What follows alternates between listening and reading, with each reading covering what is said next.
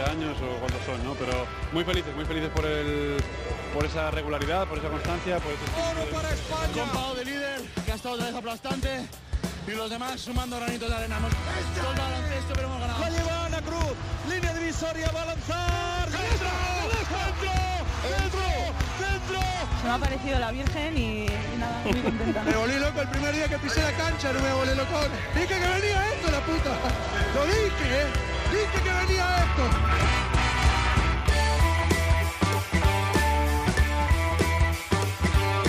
En capítulos anteriores. Son deportistas, se preparan como los deportistas, los buenos árbitros. Un árbitro se equivoca bastantes menos veces que los jugadores o entrenadores. Yo creo que también por el hermetismo que a veces se tiene en nuestro mundo, ¿no? Y yo creo que no hay ningún tipo de problema en reconocer fallos porque convivimos con ellos. Tampoco es fácil, ¿no? Elegir un entrenador, digo, para, para grandes equipos en Europa. ¿Tú, eh, ¿Se te ocurre alguien a ti? Al único que veo es a David Blatt. Vamos a caer todo lo bajo posible ya. Tendrán las Kardashian, ¿verdad? Que eh, han conseguido eh, entrar dentro de eh, lo que es el día a día de los Lakers. Ya sabíamos yo que a Pereiro le iba a dar mucho juego el plan de, el plan de las Kardashian. Sí, sí, sí. Son muy buenos chicos, créeme. Bienvenidos, Onda Cero Nautas, al capítulo 19 de Cuatro Cuartos. Si hay un número mítico en el baloncesto, ese es el doble cero. En los 80, Robert Paris y los Boston Celtics, sobre quien hablaremos con Quique Peinado en el Chachismo Ilustrado. Y en España tenemos un 0-0. Rodrigo San Miguel, base del Canarias, con quien jugaremos un 1 contra 1. Pepe Catalina y Joe Llorente van a dibujar el bloqueo y continuación del Barcelona y un icono como Juan Carlos Navarro, el diván de Beirán en el que buscaremos la relación entre los padres y los árbitros. Seguiremos con Melotero hablando de la vida de Gustavo Ayón, en este caso de su paso por la NBA, la crónica en rosa, el rincón de Mateo, la cantera. Muchos remedios contra el calor tenemos en este capítulo 19 de Cuatro Cuartos, con Sergio García de Peiro dando las últimas indicaciones. Balón al aire, comienza el partido. El baloncesto se juega en cuatro cuartos. David Camps.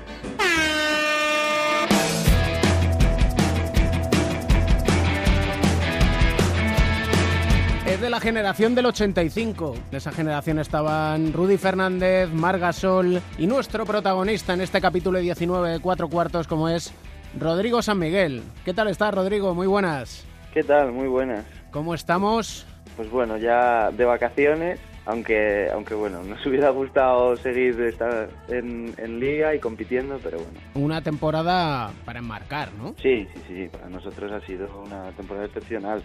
Mm, Nadie pensaba a principio de año que, que esto se podía dar, que, que, el- que la temporada iba, iba a ir tan bien. Eh, hemos com- eh, conseguido todos nuestros objetivos, pues yo creo que con, con nota sobresaliente y, y bueno, ya además tenemos un título que, que para nosotros es, para el Canarias, pues es algo, algo muy, muy, muy importante. Un equipo histórico que tiene su primer título internacional en el debut de la competición, como aquel alpinista que llega al Everest y pone ahí su bandera, ¿no? Este verano pasado, cuando, cuando se, se nos dijo, oye, vais a competir en, en competición europea, eh, bueno, ya era un reto, ¿no? Que había que, había que eh, cambiar muchas cosas, muchos más viajes de lo que habíamos estado haciendo los, los años anteriores y, bueno, ya, ya era simplemente el hecho de jugarla, ya era algo diferente, ya teníamos que adaptar mucho muchas cosas. Entonces, bueno, eh, fuimos pasando rondas, fuimos ganando partidos, primeros de grupo durante, durante la primera fase, luego ya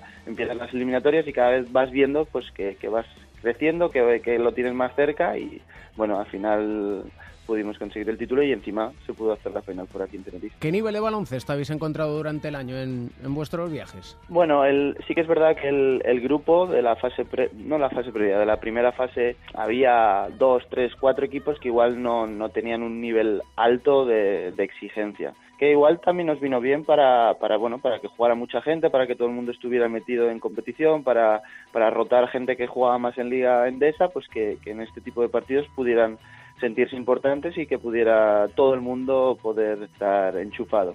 Pero también había cuatro equipos, tres, cuatro equipos de, de- de mucho nivel en, en, ese, en ese primer grupo.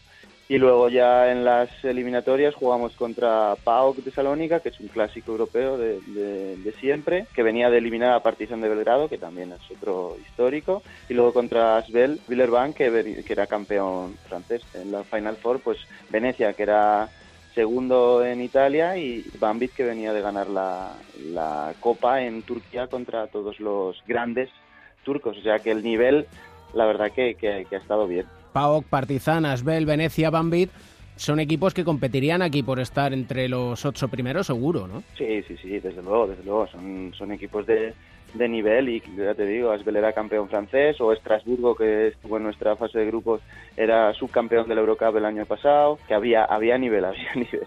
Y el año que viene un, un saltito más, ¿no? Porque tocará la Eurocup. Pues la verdad que no sé muy bien cómo está esa situación. Eh, sí que es verdad que se ha rumoreado que, que podíamos jugar Eurocup, que bueno, que por posición en, en la liga endesa eh, optábamos a ello, pero bueno, no sé, se nos ha ofrecido creo que la posibilidad de continuar jugando la Basketball Champions League y, y, no sé muy bien cómo está esa situación. Serán nuestros directivos los que tengan que decidir qué competición jugamos. Sí, porque el baloncesto está en una situación que yo no sé si se dan cuenta los dirigentes si os cuidan, porque es que esto es una es un sin Dios, que diría aquel, ¿eh? sí. Bueno, demasiadas competiciones, eh, sin, sin como mucha gente tirando hacia hacia o mirando hacia sí mismo, pues lo que hablamos, la FIBA por un lado, la Euroliga por el otro lado y, muchos partidos, muchos partidos. Bueno, nosotros aún aún creo que esta temporada hemos jugado 56 partidos, pero si vas a equipos de Euroliga, bueno, pues la verdad que que, es, que es una locura el, el número de partidos que tienen, partido, dos partidos entre semana, fin de semana aquí, bueno, habría que mirar un poquito más por jugadores, pero bueno, está montado así y no sé, no sé hasta qué punto o cuándo se darán cuenta de ello. ¿Y hasta qué punto podéis hacer algo vosotros, no? Yo creo que poco, poco se puede hacer. Los jugadores poco podemos hacer. Al final, bueno, pues tú firmas un contrato, firmas por, por jugar en tu equipo y si tu equipo tiene que jugar, pues 70 partidos, pues los tienes que jugar. Otra cosa luego es el rendimiento que puedas dar. Eh, evidentemente, cuando juegas 70 partidos, como lo están jugando los equipos de, de Euroliga que llegan hasta el final, pues, eh, no, no, no puedes estar al 100% todos los días. ¿Y no sería bueno que os tuvieran en cuenta? Yo esto lo he hablado mucho con Alfonso Reyes y con otros jugadores españoles. Pues sí, pues sería interesante. Bueno, eh, yo creo que, que Alfonso lo está intentando, está eh, intentando hablar con, con, el mayor número de, de, de, partes implicadas, pues para que al final se, se, respeten también nuestros intereses. Pero bueno, hay muchas veces que, que es más importante los intereses económicos que, que, los deportivos. En el campus que hace, por ejemplo, el, el Canarias, y hablas con los chavales, les dices, oye, mira, que puedes llegar, pero en el fondo, a lo mejor ese chaval dice, pero si es que yo que sé, hay muy pocos jugadores españoles arriba. Bueno, pues, hombre, la ilusión cuando tienes 10 años es inmensa, ¿no? Y, y poco piensan en, en que, que, es así, que la realidad es, es, otra. Pero sí que es verdad que hay muy pocos españoles arriba y que cuesta mucho y que, y que para que te den una oportunidad a un chaval joven, pues, pues cada vez es más complicado. Que la situación no es la ideal para, para el jugador de aquí. Vamos a ver si entre todos al final decimos, no, tenemos las mejores canteras siempre en todos los campeonatos, los 18, sub 20, somos los mejores y luego no terminamos de, de tener gente en primeras plantillas bueno, pues hay que replantearse cosas, qué es lo que falla o lo que no funciona para que, para que eso cambie. Lo estamos viendo, por ejemplo, en, en, los equipos punteros españoles, están basados en jugadores españoles. Además, tú conoces mucho, por ejemplo, en Valencia, que has estado allí, San Emeterio, Sastre, Oriola, Vives. Al final es con lo que se engancha el aficionado, yo creo, ¿no? Sí, desde luego que sí, es que es así. El otro día jugando en Málaga, lo que has dicho, Alberto Díaz, la mayor ovación en un cambio fue para él pues porque la gente ve que, que, que, lucha al máximo, que da todo por el club y que y al final todo el mundo se identifica con, con lo que es suyo. Entonces es mucho más fácil eh, pues que, que, que, un aficionado sienta a un jugador suyo cuando lo ha visto crecer, como es el caso de Alberto en Málaga, que, que cuando llega un, un jugador de fuera que no conoces mucho y bueno, evidentemente hay casos y casos y hay jugadores que vienen de fuera que dan el máximo y que, que lo dan todo por sus, sus, sus clubes y que, también enganchan muchísimo. Pero cuando hay una rotación tan grande de jugadores como está habiendo a veces estos últimos años, cada equipo cambia 6, 7 jugadores, pues el aficionado yo creo que se resiente. Y cuando tiene un jugador que lo, que lo ha visto desde por lo que hablamos de Alberto, o equipos como Madrid o Valencia, que ahora están llevando una política, o Madrid ya lleva muchos años, pero Valencia desde hace dos, tres años una política de, de jugador nacional, al final la gente se identifica y, y siente el equipo suyo y bueno, pues eh, yo creo que es para el aficionado es mucho mejor. ¿Has vuelto al colegio Azúa? Sí, vuelvo todos los años, sí, sí, sí. Todos los años. Todos los años. Y bueno, entreno allí durante el verano. Siempre he estado muy agradecido a mi colegio, el que, el que me, en el que me inicié y en el que me, me enseñaron los valores del, baloncesto. Y bueno, pues sí, todos los veranos entreno allí con, con entrenador y con, y con gente que me acompaña. Y bueno, la verdad que, que muy agradecido porque encima las instalaciones nos las dejan eh, gratis y bueno, todo como si, como si lo que dices, como si volviéramos al inicio y, y a las raíces. ¿Quién fue tu primer entrenador que digas, mira, este es el que me empezó a, a dar cancha? Chicho Lucas, que fue mi primer entrenador en la Azúa y con el que estuve cinco años o seis años, pues él fue el primero. ¿Y qué vio en ti? ¿Te lo ha dicho alguna vez o no? Bueno, que bien mí. Al final era un poco el, el que el que destacaba un poco. Tampoco, no sé, no no he, no he hablado directamente, pero bueno, en esas épocas, con 10, 12 años, pues pues se ve que, que destacaba un poco más que los demás. No era muy fácil, no era muy difícil darme el balón en ese momento. Vamos, que no te ha dicho alguna vez, mira, es que tenías una cara dura. Sí, sí, claro, en ese momento desparpajo máximo y organizas el cotarro, el que llevas el, el equipo, bueno, pues cuando eres un crío todo es mucho más fácil. Cuando ves ahora con el paso del tiempo que jugadores como tú, como Rudy, como Marc, como San Emeterio, luego el Chacho, que también es de un año, un año después, pero coincidisteis en las categorías inferiores, sois los que, digamos, que mandáis en nuestro baloncesto, ¿qué piensas?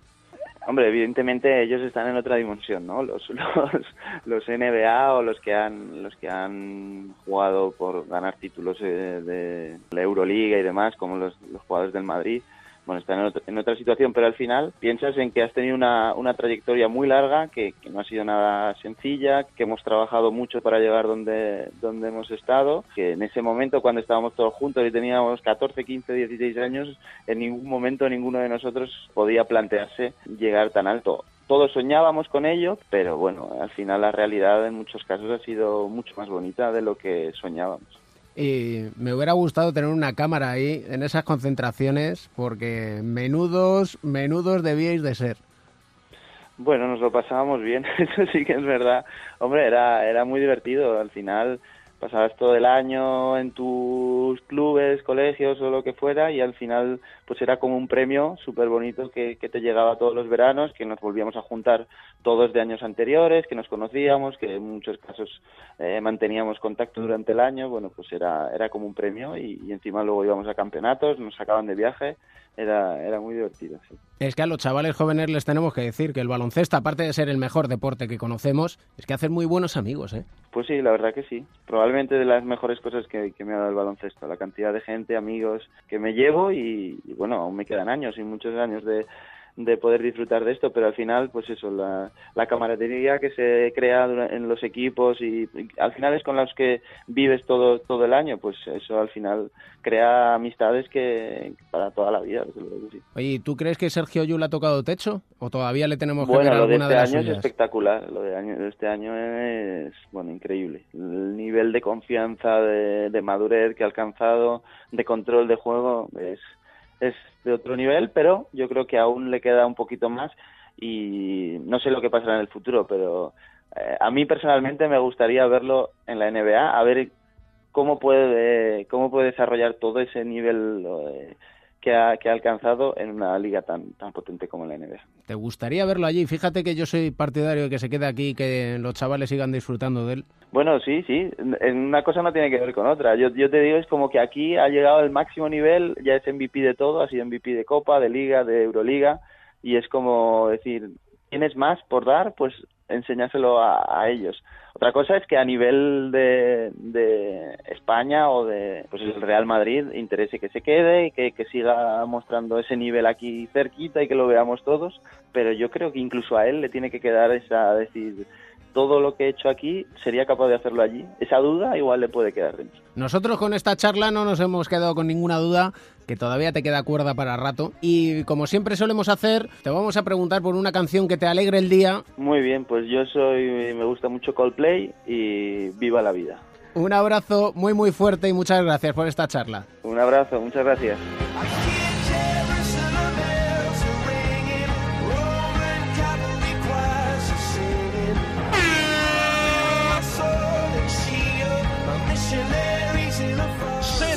I can't 74. Saca rápido el Unicaja. Pelota para Nemanja Nedovic. Cruza la divisoria. Se levanta de tres. Tri, tri, tri, tri, tri, triple.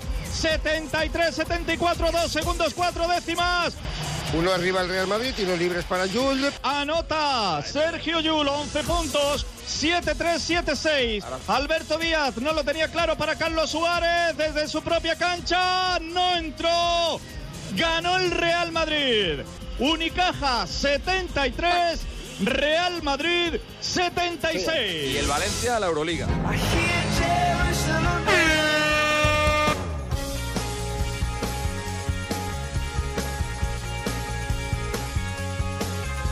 Iniciamos este segundo cuarto y aquí tengo yo la pizarra y el rotulador. Joe Llorente, Pepe Catalina, ¿qué tal estáis? ¿Qué tal? Muy buenas. Bien, bien. Hola, todo bien, gracias. Tengo puesto aquí para dibujar aquí una jugada, pero bueno, lo dejo al base. Tú decides, Joe. Pues habíamos quedado en la entrega anterior en continuar hablando de la de la regeneración del Barcelona y a mí se me ocurre que el, al club le ha pasado lo mismo en, en- tanto en el equipo de fútbol como en el equipo del baloncesto. Eh, yo creo que necesitan ambos una reestructuración profunda y eso no es bueno. Y ciñéndonos al baloncesto, yo no sé cómo lo verás tú, Pepe, porque no hay demasiados jugadores en el mercado. ¿No te parece No. a ti? Sí, es cierto. La verdad que, que no está fácil. Eh, alguno hay, pero no hay tantos. Hay competencia al final con los equipos más poderosos. Y luego está lo de siempre, ¿no? Lo, de, lo del cupo seleccionable y estas cosas que también sigue siendo algo importante y algo que te, te limita y te condiciona a la hora de fichar jugadores. El Barcelona ha tenido durante mucho tiempo en esa condición a, a Brad Oleson y no sé yo cuánto tiempo más le quedaba a Brad Oleson en el Barcelona, por ejemplo. Tenemos también un caso eh, muy particular por, por la importancia que tiene, yo creo, por, no solamente por, por el caso concreto en sí, sino porque es una de las cuestiones más difíciles en el deporte, que es eh, cuándo y cómo retirar a una gran estrella o cómo y cuándo hacer una transición de un gran equipo, ¿no? En este caso estamos con Juan Carlos Navarro y no sé qué te parece a ti, cómo lo ves, querido compañero. No es fácil, no es fácil, Joe, porque a mí me gustaría que Juan Carlos Navarro dejara él al baloncesto, no que el baloncesto le acabara dejando a él, que es lo que está pasando, o por lo menos el temor que yo veo últimamente, ¿no? Entonces, eh, un jugador como Juan Carlos eh, Navarro no merece eh, difuminarse o desdibujarse, o no debería, por lo menos, eh, o no deberían consentir que así fuera. Yo no sé cuál es su situación física a día de hoy, no estoy en su entorno cercano, pero si no está con un mínimo de condiciones para aguantar un mínimo número de partidos también con alguna garantía, pues quizá es un tema que haya que, que plantear, aunque sea muy delicado. Y en ese punto, Joe, por ejemplo, con lo que dice Pepe de me gustaría que él dejara el baloncesto y no que el baloncesto le deje a él, ¿cómo se le puede convencer a una persona de que es el momento de decir hasta aquí, hemos terminado? Bueno, en relación a lo que decía Pepe, yo estoy muy de acuerdo. Quizás lo que me da a mí la impresión es que Juan Carlos Navarro está buscando él mismo retirarse con un gran rendimiento, está poniendo muchas cosas que quizás antes cuando era más joven no ponía para lograrlo, pero por lo que sea la suerte no le acompaña o el cuerpo no le responde. ¿no? Y entonces está, yo creo que está en una, en una espiral eh, en una espiral un tanto bueno pues, difícil de salir complicada y que si no logra ponerse a punto pues eh, se va a ver en la situación que comentabas tú antes en cuanto a lo que tú preguntabas yo creo que bueno pues enseñando enseñando la realidad a la persona no cualquier persona medianamente inteligente que como Juan Carlos Navarro eh, yo creo que lo va a entender si si, enseñas ¿no? La evolución, el rendimiento, lo que se juega, etc. Yo lo que temo es que estamos hablando de un jugador de, del 80, ¿verdad? Estamos hablando ya de 37 años, que bueno, no serían un problema, eh, porque aquí a veces retiramos a la gente solo por la edad, pero en su caso llevamos ya una dinámica de lesiones eh, o de temporadas con lesiones que le han impedido estar al 100%. Creo que volver a poner ese físico a un mínimo de condiciones favorable para estar también en un mínimo de condiciones decentes en la élite no va a ser fácil. Y que conste que aquí no estamos retirando a Juan Carlos Navarro, solo queremos que salga por No, la puerta grande que él es. O sea, no, no, y eh, estamos planteando un poco el, el, el- el- el problema genérico también. Y yo, yo creo que en, eh, esto en- no sé, debería haber alguna fórmula de, además de, de ofrecerle al jugador que se retira, pues, eh, en fin, eh, la posibilidad de elegir también otras cosas en el club. Estamos hablando de jugadores emblemáticos, puede ser Juan Carlos Navarro ahora, en su día, yo qué sé, pues, Mepi o Sonzábal o, o en el Madrid Sí. de ahora Yul, ¿no? O Felipe, ¿no? O sea, yo creo que este tipo de personas tendría, no sé, tendrían que el, el- el mismo club buscarle mm, en el momento que le ofrecen la retirada, ofrecerle también una, Sí. una vía. Yo creo que hay dos, digamos, dos alternativas cuando te encuentras en una situación de este perfil, ¿no? Con este tipo de jugadores que, que han sido tanto, que han significado tanto y, que están como están.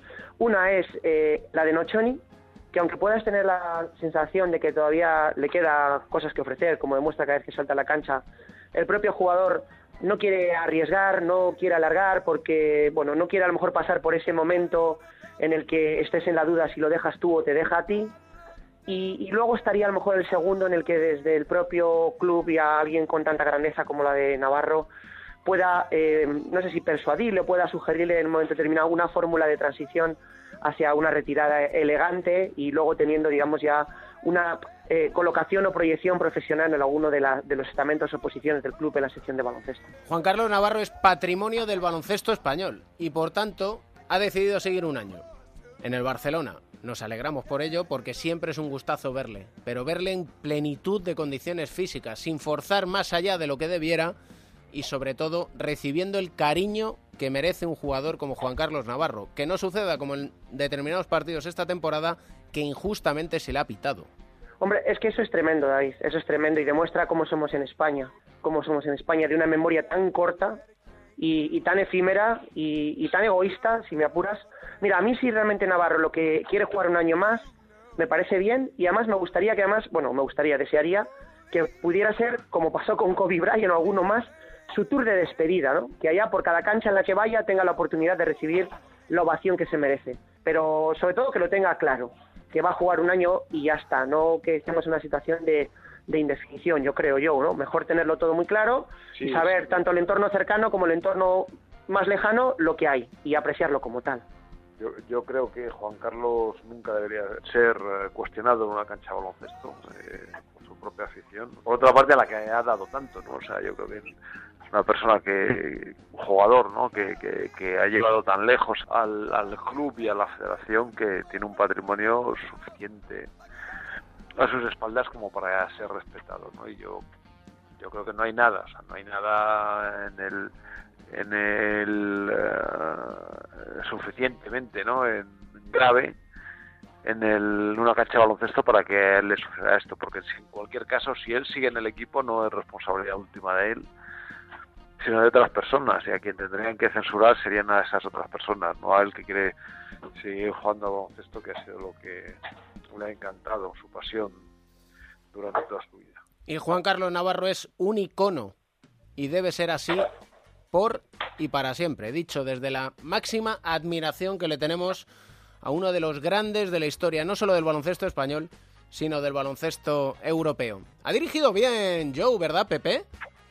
Sí, además yo creo que yo se lo he facilitado porque en vez de abusar del balón y perderme en, en botes innecesarios, yo creo que he estado bastante más disciplinado en la ejecución de la jugada. Y yo he dibujado poco, es decir, que he ejercido de entrenador inteligente, que viene a ser dejar al jugador y al talento a su aire. Pues muchas gracias, pero yo no me quedo muy contento con mi actuación. Yo creo que tenía que haberlo hecho mejor. Pero en fin, lo Bueno. dejamos esto para, para la próxima ocasión. Esa es la actitud, estimado Joe. Muchas gracias, profesor. Nunca, co- nunca conformarse, en busca, del, en busca siempre de la mejora y el, y el perfeccionismo. La perfección no existe, pero siempre podemos intentar alcanzarla. Un abrazo enorme. Muchas gracias. Otro para vosotros. Hasta la próxima.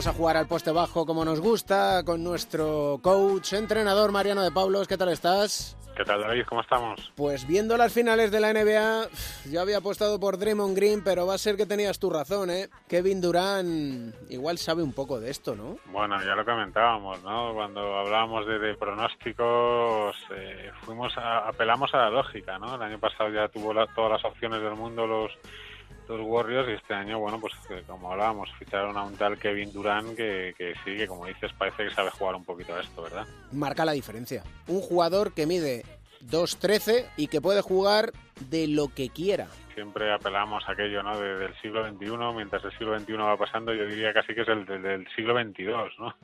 Un tipo de 2'13, como bien dices, que capaz de generarse sus tiros a través del bote, ágil, rápido, con una envergadura tremenda y, y que, bueno, en estas finales está dando el paso adelante en aquel aspecto donde pensábamos que, tenía margen de mejora, ¿no? Siempre ha echado en falta un poquito de Kevin Durant, pues ese ese colmillo a la hora de competir, ese- esa capacidad para intentar aportar en más facetas que no fuera solo la anotación.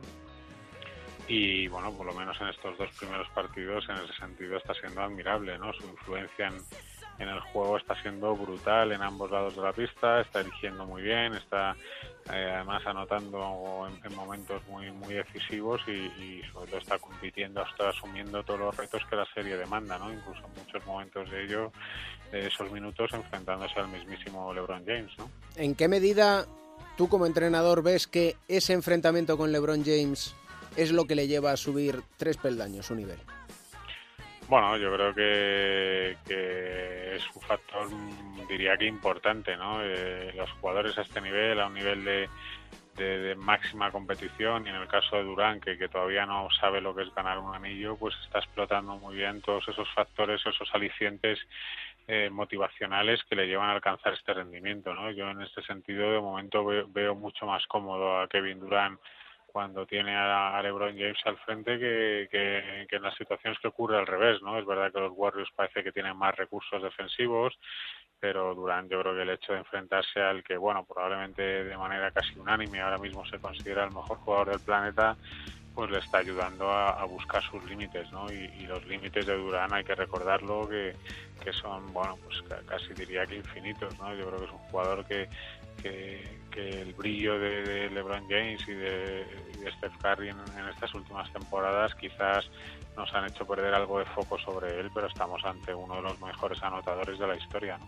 Y tú como entrenador, solemos, ay, los hay que dicen, el entrenador es un mal necesario. Yo creo que es un bien necesario.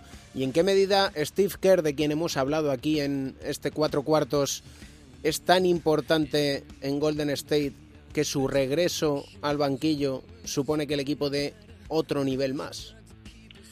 Bueno, pues seguro que, que es importante. Es verdad que está en una situación mixta, ¿no? Porque no, no estaba, no alcanzaba a dirigir los partidos, pero pero ya últimamente pues estaba incorporando en charlas en el descanso y, y seguro que en la preparación del partido ha influido, ¿no? Con lo cual, eh, por lo menos su desconexión no, no ha sido total, ¿no? En este sentido me, me ha gustado mucho su, su mensaje post partido, ¿no? Aludiendo a, a- exigiendo, ¿no? Aludiendo a todos aquellos aspectos de mejora que, que necesita el equipo, ¿no? Apelando que, que ahora mismo no quiere que, que la suerte de la final dependa exclusivamente de su acierto, sino de otros factores, ¿no? Yo creo que, bueno, eh, el recuerdo del año pasado todavía pesa y en ese sentido, pues el tercer partido pues se antoja muy, muy decisivo. Y sobre todo, si consiguen que a Draymond Green no le expulsen, ya habrán ganado bastante en esta final de la NBA. Un placer Claro como sí. siempre, coach.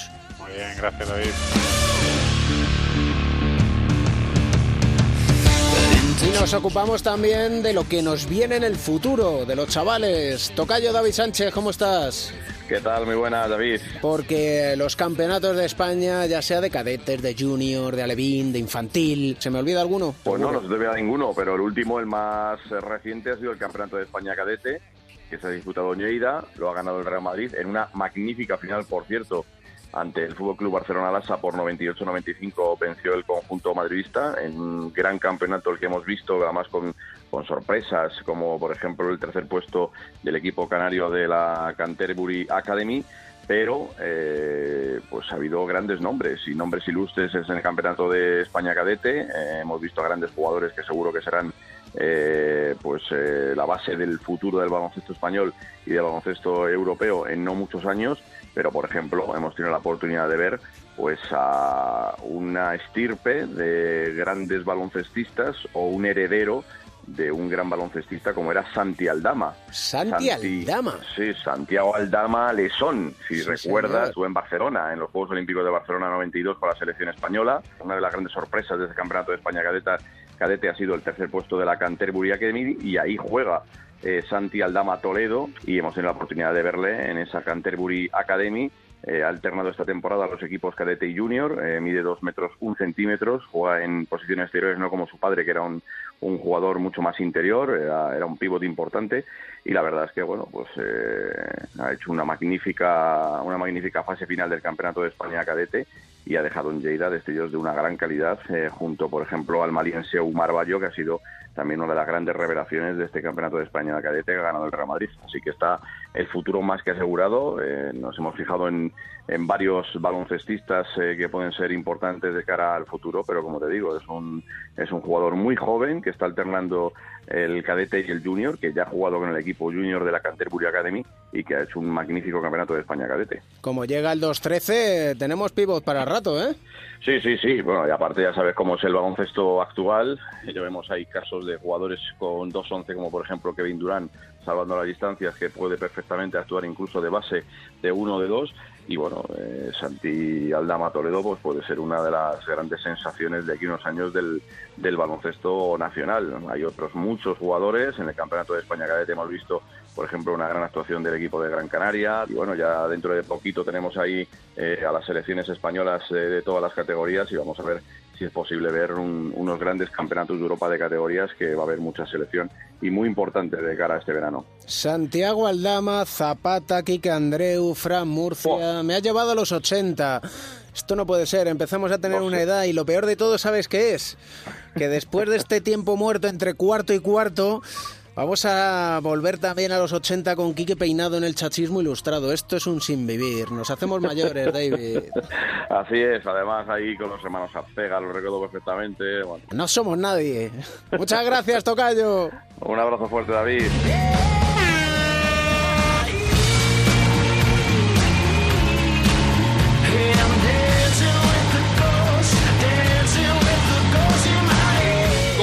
Golden State avanti di 18 è pericolosa per Golden State ma Curry depista l'avversario!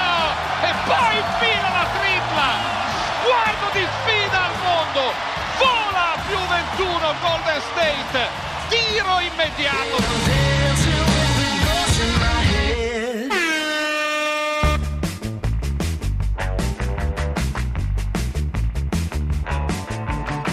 Después del descanso nos situamos cómodos, como nos gusta, en nuestro diván de Beirán con nuestro psicólogo del deporte y medallista olímpico, don José Manuel Beirán. ¿Qué tal estás, maestro?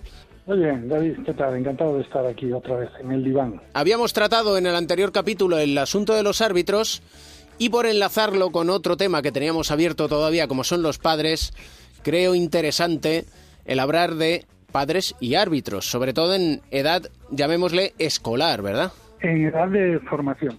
De formación, es la expresión correcta, sí señor. ¿no? Es una gran oportunidad para educar a nuestros hijos pues en, en asumir los errores, en, vivi- en convivir con los errores, en superar es- esos momentos y no centrarte o quedarte estancado en, en- en ese error. Eh, es una gran oportunidad para poder eh, enfrentarse a las pequeñas y grandes injusticias que van a tener que, que enfrentarse continuamente en el deporte y fuera del deporte en la vida. ¿Y eso cómo lo podemos conseguir? Primero que los eh, árbitros, como he dicho siempre, son deportistas también, lo mismo que nuestros hijos ahí, y que es, una oportunidad de enseñarles cuál, eh, cuál es la importancia, la importancia que tienen las figuras de autoridad. O sea, si un árbitro es una figura de autoridad, un entrenador es una figura de autoridad, un profesor es una figura de autoridad y, por supuesto, los padres. Si tú, sin querer, lo que estás es eh, diciendo que los eh, árbitros pitan mal, que son injustos con tus hijos, que estás creando dudas con el árbitro y con el entrenador, igual, o con el profesor. Al final lo que le estás enseñando a tu hijo es que esas figuras de autoridad no tienen importancia, que tú puedes pasar por encima de ellas si tú crees que tienes razón. Al cabo de poco tiempo, pues no te puede extrañar nada que tus hijos te digan que te calles y que no digas nada y que tú no tienes ni idea, porque les has enseñado precisamente a no respetar esa figura de autoridad. Y tú eres la primera figura de autoridad para tu hijo, pero le estás enseñando eso. Como decíamos desde el principio, cada uno en, la carrera deportiva y, no deportiva, solo eh, de formación de los niños, cada uno tenemos un papel diferente y los padres tienen un papel. Lo que no tienen que es que meterse eh, unos en el papel de otros. ¿Cuál es el papel de los padres? Aparte de apoyar incondicionalmente, sobre todo con- cuando nuestros hijos se están esforzando. Pues aparte de eso, el papel que tienen los padres, aparte de, ese apoyo, es el de tener un equilibrio emocional que no pueden tener ellos todavía por la edad que tienen, entonces ni volverse locos en las victorias ni estar demasiado tristes en las derrotas, y luego pues es el de enseñarles eso, precisamente lo de convivir con el error, saber que eh, asumir los errores de los demás, ayudando a los demás y, y respetar las figuras de autoridad. Y por supuesto todo eso hay que hacerlo no hablando, sino con el ejemplo. Porque lo que van a aprender los niños, lo que aprendemos todos es lo que vemos, no lo que escuchamos. Si tú le estás diciendo a un niño, mira, eh, los árbitros se pueden equivocar, porque eso lo dices cuando estás tranquilo, se pueden equivocar igual que tú, pero luego ves que en un partido insultas al árbitro, o aunque no insultes, aunque te portes bien en el partido, cuando llegas luego al coche después del partido y empiezas a decir el árbitro se ha equivocado, parece mentira, habéis perdido por culpa del árbitro, no es eso lo que le estás enseñando, aunque le estés contando otras historias diferentes en otro momento. Es decir, que el mensaje y lo que hagan los padres vayan en una misma dirección siempre. Y sobre todo, el insistir, incluso el rectificar al niño, si a lo mejor este niño por ver a los mayores protestar al árbitro, va y protesta al árbitro. Sí, esa es otra responsabilidad que tienen los jugadores importantes.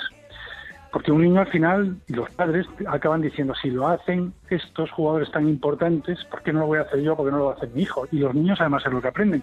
Es una responsabilidad que se tiene.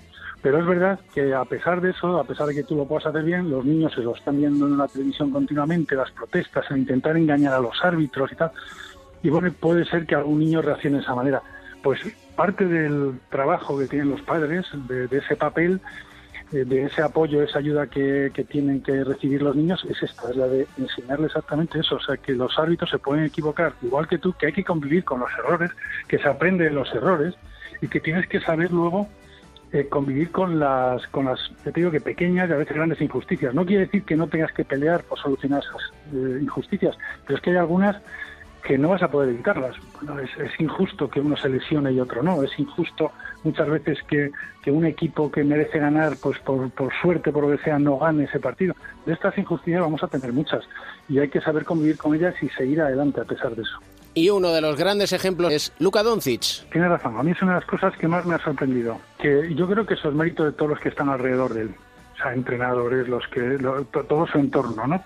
Personal y técnicos, pero tú ves que algunas veces, quizá porque es el niño, porque a veces molesta que un niño así sea tan bueno y sea capaz de hacer algunas cosas, que a veces se cometen faltas contra él y nunca protesta. Eso me parece importantísimo, porque es una manera de no irte del partido, de seguir centrado en lo que tienes que hacer. Es una de las fortalezas que tiene él, las fortalezas mentales que tiene. En nuestra fortaleza, una de ellas de cuatro cuartos es, sin duda alguna, nuestro diván de Beirán. Siempre aprendiendo semana a semana con nuestro psicólogo del deporte y medallista olímpico. Un auténtico privilegio, maestro. Muchas gracias, a mí también. Un abrazo.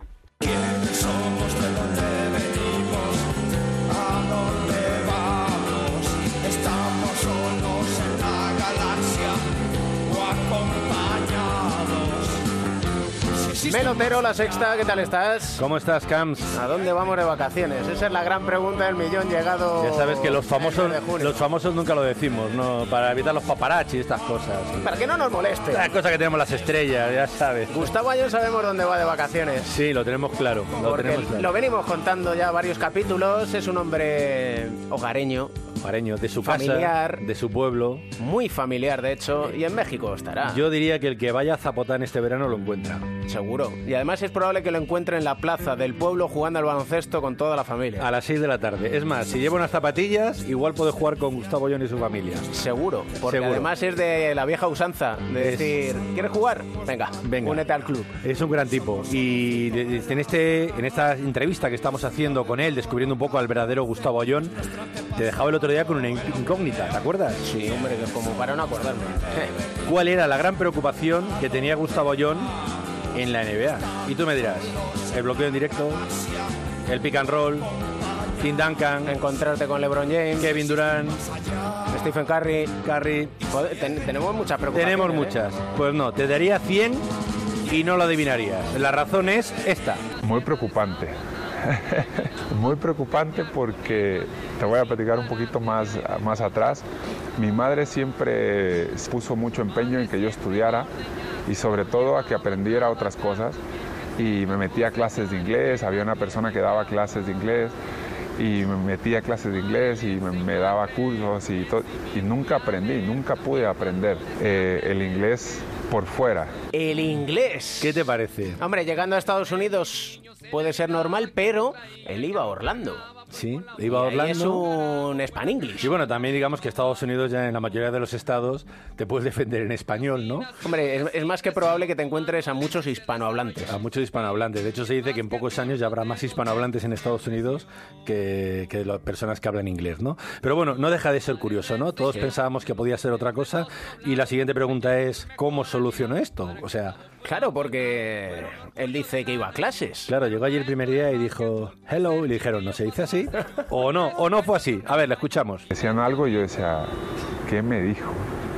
¿Qué fue lo que, lo que me dijo? Entonces, pues bueno, empecé a tomar cursos, empecé a tomar clases y, solamente al año empecé a, hablarle un poquito, más, un poquito mejor, ¿no? Pero realmente eso era lo que más me preocupaba de, estar en la NBA, de llegar a la NBA, que cómo me iba a comunicar. Al final, pues la comunicación del, del básquetbol es la, es la misma en todos, todos lados, ¿no? Y sea el idioma que sea, siempre vas a lograr comunicarte, ¿no?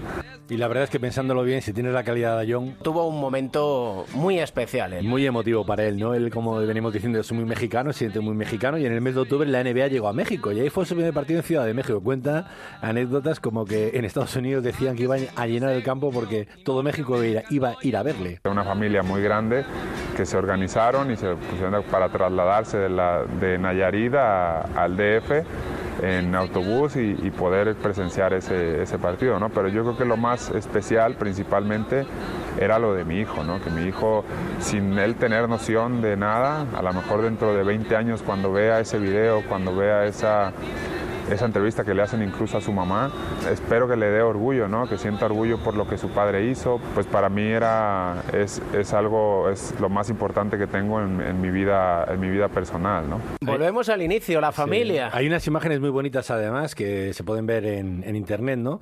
Eh, la madre de su hijo lleva una camiseta de él y atrás ponía bebé a John. Bebé a John. Bebé a John, sí, sí. Y además hay unas imágenes también al acabar el partido donde Gustavo baja a su hijo, que era un bebito, y juega con él, lo lanza al aire. Lo que hacen todos los padres, pues Ujú. allí en el centro de la cancha, y la verdad es que él recordaba, yo le enseñaba ese vídeo y, y recordaba ese momento de manera muy, muy, muy emotiva, la verdad. Es un padrazo. Es un padrazo. Hablábamos de que, con permiso de su madre, su gran referencia era su padre, y aquí se abre una segunda gran referencia, que es su hijo. De hecho, él cuenta que su hijo está siempre con él en los grandes momentos. En la foto de campeón que tenemos aquí o que hay por, eh, por el club, está él conmigo, ¿no? Cuando está Felipe, Felipe Reyes levantando la copa, está él conmigo en, el- en la entrega del reconocimiento, ¿no? Y eso para mí tiene muchísimo valor porque, porque marca lo que ha sido a partir de que él nació marca lo que, lo que ha sido mi vida, ¿no? que mi trabajo, mi esfuerzo, mi dedicación diaria pues es dedicada a él y, y a mi familia. ¿no? Estábamos hablando de la consecución de la Euroliga. En esas fotos todas aparece bebé a John, como pone en la camiseta de... Y fíjate que hasta el nacimiento de su hijo, su obsesión era el baloncesto, aparte de aprender inglés, y la selección. Y la selección, esa era su gran espinta. Él no entendía por qué México no tiene una gran selección, ¿no? Le faltaban muchas cosas, él ayudó a cambiar muchas cosas, él puso dinero de su bolsillo para solucionar muchas cosas, y él, como buen mexicano que quiere mucho a su tierra, eh, hizo mucho por la selección. Y realmente que los jugadores, mis compañeros, pues lo asimilaron muy bien y, y ahora pues es un, un ícono de esa selección, ¿no? de, de los 12 guerreros, de la pelea, de la lucha y para mí pues es un orgullo porque realmente yo lo inicié, lo inicié junto con una persona que aparte de ser mi, mi mejor amigo es una persona trabajadora, responsable que siempre está ahí buscando el bien para, para los demás y lo inicié con Julio y al día de hoy pues es- sigue habiendo muchos frutos de eso, ¿no? El legado. El legado. Recordarás y recordarán eh, los que nos estén escuchando que él decía, quiero ser distinto. Sí, y Hace muchas cosas por ser distinto. Hace muchas cosas por ser distinto. Algunas queda que contar todavía, pero yo te preguntaría, ¿cómo empezó todo esto? Ya ni me acuerdo. Lo, de, lo del ícono, como dice él, Claro. lo de la lucha, lo de la garra. ¿En quién se fijaba Gustavo Ayón? Esa es la gran pregunta porque él busca ser distinto, quiere ser distinto, quiere hacer cosas distintas, pero en el fondo como todos tiene un ídolo. Tiene un ídolo en la cancha que se llama... Mi ídolo siempre ha sido Luis Escola. Me identifico mucho con él porque no siendo un jugador tan físico, que ahora que estoy con, con Andrés Noción y le pregunto, y me dice que es un trabajador, que ha trabajado toda la vida, que, que siempre está trabajando, que siempre quiere mejores, siempre quiere mejorar y siempre lo he visto como, como ese ídolo, que, esa persona que yo quisiera ser o que quiero ser, ¿no? Y no me digas que esto tiene un porqué. Es más, te diré, tiene un porqué y una consecuencia. Un porqué y una consecuencia. Sí, sí, sí. ¿Hay prórroga o lo dejamos para otro día? Yo creo que lo vamos a dejar para el siguiente Bueno, pues nada, porque tú no has querido, ¿eh? Yo querer quiero, pero si es que se nos va. Bueno, pues nada. Esto se Venga. nos va, se nos va Adiós. de madre. Empieza- Adiós, Esto empieza a ser como peinado. Sí, ya te digo, vamos, macho. Jugada a cuernos, luego te la explica. Eh, Esta vale, vez yo, sí que nos yo va es que me he quedado todavía en el corte de Ucla, voy un poco más atrás en el corte de Ucla, ¿sabes? ¿Cómo era? Me Bueno, estáis liando con las jugadas, hombre.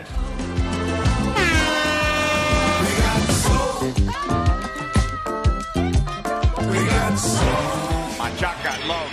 Con todo el tapa de Durant. Es su quinta y la noche es joven. El cruce, el ataque. Y el tiro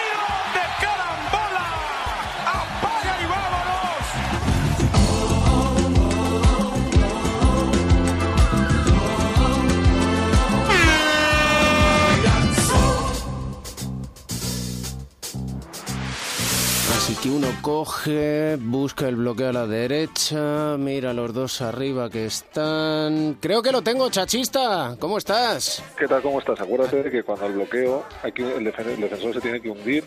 Y Sí. Tienes que prever eso para luego o bien penetrar o bien tirar, claro. Mira que había cogido ya aquí la flecha y precisamente no se hundía, salía fuera. Bueno, bien, pues eso es pick and pop, no hay problema. Ah, vale, puede. vale, vale, vale. Se La puede jugada hacer. cuernos permite muchas variantes. Vamos cogiendo el hilo de la jugada a cuernos, ¿eh? Eso es correcto. Eso es Eh, correcto. Con Carry y Durán es mucho más fácil. Con Carry Durán no hace falta ni marcar jugada. no hace falta nada, no hace falta nada ahí. Y con Magic y Bird menos todavía, ¿eh? Porque tanto que se habla ahora de que si esta es la una, una de las grandes rivalidades Golden State y Cleveland Cavaliers, no, la rivalidad es Lakers y Celtics. La de eh, Warriors y Cavaliers, pues vamos a ver si lo es, ¿no? Todavía tiene tiempo de engrandecer eh, su leyenda esta rivalidad y yo creo que se dan muchas de, las- de los condicionantes que se daban entonces en el Lakers Celtics eh, se dan ahora en este Warriors Cavaliers, ¿no? Que digo una frase que por la que me mata mucha gente, que es que creo que LeBron es el jugador más parecido a la River en cuanto a competitividad, a, a fiereza por ganar, a espíritu de equipo que yo haya visto. Pero sí que un poco los Warriors son los Lakers y los y los Cavaliers son los Celtics, ¿no? Así que sí me parece que, que se dan los ingredientes. Lo que pasa que claro tienen que tenemos que estar una década entera con estos dos equipos arriba para ver para ver si llegan a ser lo mismo. De momento está en buen camino, ¿eh? Esta rivalidad Warriors Cavaliers. Por suerte ya a nuestras edades no tenemos que pedir permiso a nuestros padres para quedarnos ahí a madrugar y a trasnochar ahí. Yo me quedaba sin permiso, tío, que eso era la- yo me, esca- me escapaba ahí, me levantaba por la noche. Luego mi madre ya un día de mayor me dijo, pues sí, yo te oía, pero pues, ¿qué iba a hacer? ¿Te iba a echar la bronca tal? Pues ya, eh, yo te oía, te oía levantarte a escondidas y te dejaba. Pues eso, eso ahora ya no, no sé si sigue pasando. Aparte ahora lo pueden ver a la mañana siguiente en streaming, en, en- en- en el League Pass, en el no sé qué. Nosotros solo teníamos un pase y ahí no había, Ahí no había vuelta de tuerca, ¿eh? Ahí no o lo vuelta. veías o no lo veías. No ahí había no había más. vuelta atrás. Eso es así. Y decía Larry Bird, probablemente era de los tipos menos espectaculares, probablemente. Era una delicia verle jugar. Para mí, yo lo he, lo he- digamos, yo de chaval era más de los Lakers, pero ahora de mayor, cuando miro esa rivalidad, soy clara, claramente de los Celtics. Eh, me parece que la River es el, jugador definitivo. Me parece que es el jugador que, más, que más, eh, no sé cómo decir, que más partidos se sacó a lo que él tenía. No ha habido ningún jugador en la historia que teniendo tan poco haya llegado a tanto y eso es solo eh, dureza, capacidad competitiva, técnica y muchísimo, muchísimo trabajo, aparte de un don evidente para, para anotar y para pasar el balón, porque eh, yo soy de los que cree que la NBA ha evolucionado mucho con los años eh, y que el baloncesto ahora es muchísimo mejor que el de los años 80, incluso en comparación. Pero, pero sigo sin encontrar un alero que pase también el balón, en la, en la historia del juego, un alero tan alto que pase también el balón como lo pasaba la TV. Y tenían mala baba. En todos los equipos hace falta un cabrón. Y, a veces dos y hasta tres. Y si el cabrón encima es el mejor del equipo, pues tú fíjate. Mira, a lo largo de la historia de la NBA ha habido muchos jugadores que han pasado de rositas y que tenemos una imagen de ellas de, de buenos cuando no han sido. Le preguntaron una vez a Rodman cuál era el jugador más duro contra el que había competido. Y dijo John Stockton. Dice, "Nu- tú pasabas por el lado de Stockton y nunca, nunca era gratis. Siempre te daba un codazo, siempre te daban, siempre, siempre, siempre te llevabas algo, siempre. Sin embargo, tú nunca dirías que John Stockton era un jugador, era hipercompetitivo y jugadores que tienen tanta desventaja física, pues evidentemente tienen que buscarse la vida para competir. Y, y si Stockton compitió a tan alto nivel tantos años, pues era porque era muy bueno, pero también porque era muy, muy, muy competitivo. Y porque tenía esa carita de ángel que no hacía daño a nadie y que Claro. le virabas ahí y decías, mira, pobre chavalín. Tú ves ahora a Thomas, por ejemplo. Tiene cara de buen chaval. Y es buen chaval y, y no es y no es o sea no es ni la mitad de la mitad de la mitad de duro de lo que era John Stockton, pero tiene pues lo que pues lo que tuvo Allen en su momento, ¿no? Esa, esa capacidad competitiva, esas ganas, ese punto de honor terrible que, que le- que le hacen uno de los mejores jugadores de la liga. Pues vamos a marcar jugada entonces, así que el bloqueo para que se hunda línea de fondo, buscamos... A ver... Siempre me ha gustado el bloqueo ciego, ¿lo podemos Claro. hacer? Siempre. Siempre, lo, pa- lo para que siempre suele acabar en un tiro de lejos. Y la jugada cuando, cuando sale bien es cuando hay un mate. Smash. Un abrazo, chachista. Hasta luego, adiós, adiós. Yeah. Cash money, heroes, private jets, polish. Stay shy. Y de los míticos duelos Lakers-Celtics, ay, si los Lakers de por aquel entonces hubieran conocido a las Kardashian, ¿eh? Pereiro, ¿cómo estás? ¿Qué tal, David? ¿Cómo estás? Eh, Pues no se sabe.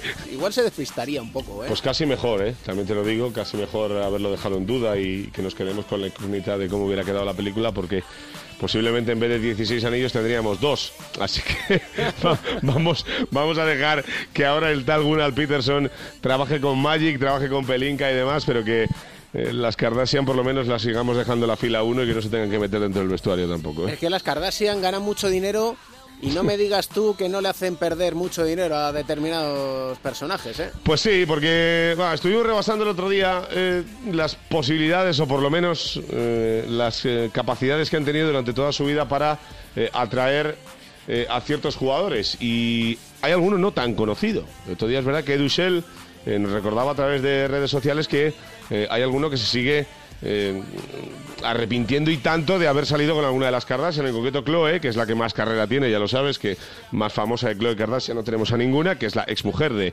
eh, la Marodom, y que en enero de 2008 hasta enero de 2009 tuvo una relación sentimental con Russell McCanns, un, ahora con 32 añitos ya, pero en su día... eh, con ocho años menos, pues una promesa ha salido de Carolina del Norte, que jugó en dos equipos en NBA, en Minnesota y en, y en Sacramento, y que su relación de un año eh, le dejó la etiqueta de golfo y que después de sus dos primeros contratos profesionales de apenas millón y pico de dólares por cada uno de ellos, pues ningún equipo de la NBA volvió a confiar en él y que hace nada le hemos escuchado unas declaraciones diciendo que Khloe Kardashian le ha hecho perder fácil, o sea, easily, fácil, 60 o 70 millones de dólares. Así que a veces no te quitan la pasta ni te la dan, pero ya son capaces de hacer que no la ganes. Así que ya me dejan bastantes dudas en cuanto a si tenerlas cerca o lejos, querido. Nueva asignatura dentro de las clases que les dan a los novatos cuando llegan a la NBA. Do not touch a Kardashian. not in my house, baby.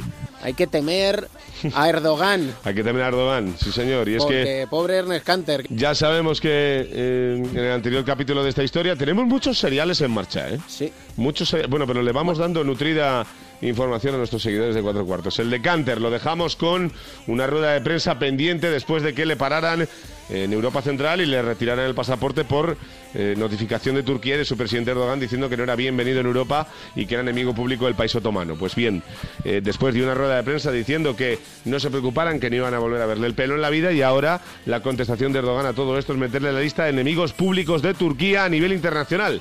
O sea que Canter ahora mismo lo mismo que un terrorista. Exactamente igual. Así que yo no sé, de verdad, si es que aquí a veces somos... eh, me, voy a, me voy a cortar porque total no sabemos la, la media edad de los oyentes, pero creo que comparar a un terrorista en un país que lo está pasando tan mal como Turquía, eh, con un presidente que tiene todo el control absoluto del país, tanto el económico como el político, que controla las dos Turquías, la europea y la asiática, que al final es casi imposible, o por lo menos lo ha sido durante la historia, que meta a un jugador de baloncesto que podía hacer tan grande su país en el extranjero y podría hacerlo, y él ha querido hacer bandera de ello, haya conseguido que su familia renegue de él, que el país y el gobierno renieguen de él y al final meterlo en una lista comparándolo con un terrorista que puede hacer cosas como la que hemos visto en Londres apenas hace unos días. ¿no? La sin razón absoluta, que por cierto, esto se nos plantea ya para el siguiente capítulo de Cuatro Cuartos, hay que estar atentos a Fisher y a la tasa de alcoholemia. Lo dejamos en stand-by, ¿no? Porque no sabemos todavía eh, qué grado de alcohol llevaba en el último accidente que sufrió. Parece que cerca todavía de esa querida amante que tenía la mujer de Matt Barnes.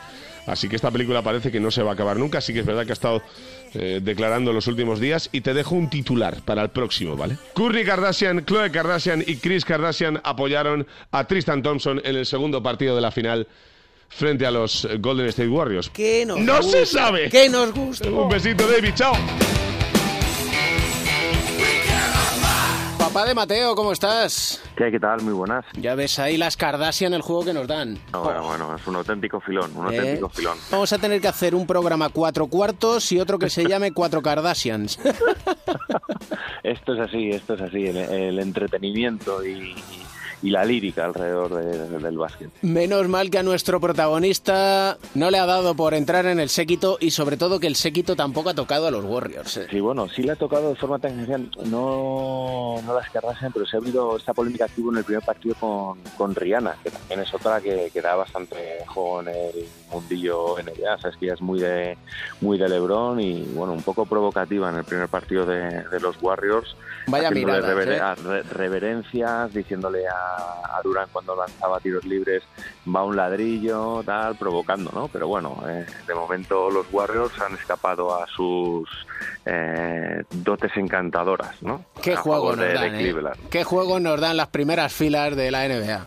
Sí, sí, sí. Ya empezaron los 80 con, con Jack Nicholson, ¿no? En, en- en Hollywood. Uh. Sí, en- señor. En el forum de, de Inglewood. Y Spike Lee en el Madison gritándole a los árbitros. Y... Sí, sí, luego haremos algún día un recopilatorio, ¿no? Ilustres expulsados, ¿no? También Ese también puede ser, ¿eh? Llegaron a echar a, si no recuerdo mal, al de Ralph Lauren, juraría que le, le echaron. El próximo Eh, bueno, capítulo hacemos un Ilustres Expulsados. Vamos a ir ahondando y profundizando en esta historia. Porque la verdad es que las historias de superación nos gustan, pero si ya superas que te echen en un partido de la NBA, entonces ya entras en otro nivel, en otra sí, sí. categoría. Entras en el, en el Hall of Fame de, de cuatro cuartos. Sean Livingston, un fenómeno. Sí, un resucitado, uno de estos que nos encantan, ¿no? Yo creo que era uno de los jugadores eh, cuando él empezó jugando, se formó en Illinois, una estrella de- del high school, eh, que, bueno, dio el salto a, la NBA, el, el- no recuerdo mal, un número 4 por los Clippers, que por aquella época, en 2004, fue el más el base salido de instituto seleccionado con el número más alto en el, en el draft. Él jugó unos Clippers de estos que, que, que enamoraban, ¿no? Con Elton Brand, Cory Maggetti, Sam Cassell, Cutino Mobley, pero unos, unos Clippers que luego no terminaron de despegar. Él se lesionó, tuvo una lesión muy grave con apenas 21 años, se rompió la, la pierna por todos los sitios y todos los huesos, ligamentos, eh, músculos que había en esa pierna, en unas eh, imágenes que yo recuerdo que en la tele, ojo, cuando se repetían estas imágenes pone vivir eh, sensibilidad, ¿no? De hecho, uno de los médicos se planteó directamente amputarle la, la pierna a, mm, a Sean Livingston, luego pasó ahí un purgatorio ¿no? de recuperación, eh, años en blanco, con nadie que le hiciera caso, él entrenando con su hermano, luego tuvo una pequeña oportunidad, nueve equipos en apenas cuatro años, y para mí es una de las figuras claves, más allá de estos Warriors divertidos de ver, los que están Stephen Curry, Clay Thompson, Draymond Green, ahora Kevin Durant, él es fundamental como suplente de, de Stephen Curry, él da muchos minutos y muy de mucha calidad y de oxígeno a estos Warriors, porque además es un grandísimo defensor, él ha renacido allí. Y me quedo con una cita que él, él se compraba mucho con, con Rocky, con la película, ¿no? Esa, cuando, esa mítica imagen en Filadelfia cuando él sube las escaleras corriendo hasta arriba y dice que miras las escaleras para ver lo lejos que has llegado. Él dijo hace poco caí hasta que me hice cenizas y me he recuperado hasta llegar de nuevo hasta la cima y luego ahora en la cima pues ahí le tienes. ¿Y con qué música nos deleita Mateo en esta semana? Bueno, pues vamos a quedarnos con Ken Kraft, eh, Zombie Nation, que es una, la primera vez que lo escuché yo en un pabellón NBA fue precisamente en, en el campo de los Nets, que le dieron esta oportunidad a Sean Livingston, y allí estaba eh, James Gandolfini, que le enfocaron eh, en el Jumbotron a James Gandolfini, se puso en pie, pidió a la gente que jaleara a los Nets, y con la música esta de Nation de fondo y fue un momento crítico para la serie y los Nets ganaron a, a los Raptors que por entonces tenían factor cancha a favor. Un abrazo muy fuerte, papá de Mateo. Un abrazo. Nuestro tiempo se acaba, vamos a trasnochar unos días más para disfrutar de las finales de la NBA. En un abrir y cerrar de ojos se va a terminar la liga andesa y es que el tiempo pasa volando y lo tenemos que aprovechar. En las redes sociales, escuchándote, sabiendo qué piensas, qué opinas. En Twitter, arroba 4 cuartos OC. En Facebook, en la página 4 cuartos de Onda Cero. Y por supuesto puedes escuchar la banda sonora de este tu programa en la lista de Spotify 4 cuartos OC. Porque recuerda, siempre te lo decimos, siempre hay un motivo para sonreír. El baloncesto se juega en cuatro cuartos. David Campos.